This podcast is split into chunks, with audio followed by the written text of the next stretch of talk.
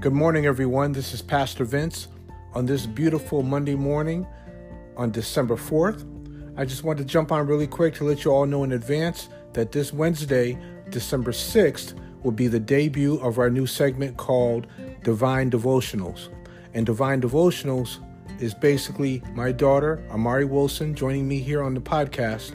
She will be reading from one of her favorite devotionals. So, simply is going to be a devotional reading by my daughter, Amari Wilson. So, again, it's happening this Wednesday, December 6th, shortly after your daily manna.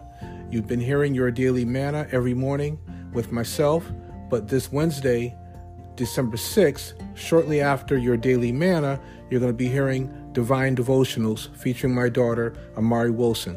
I don't know if or when she's going to share again, but I just wanted just to capture this moment, this special moment, uh, as God is using her uh, to share on the podcast. So please support this segment called Divine Devotionals, which is going to be this Wednesday morning, shortly after your daily manna on December 6th. All right. Thank you so much for your continued support of the podcast.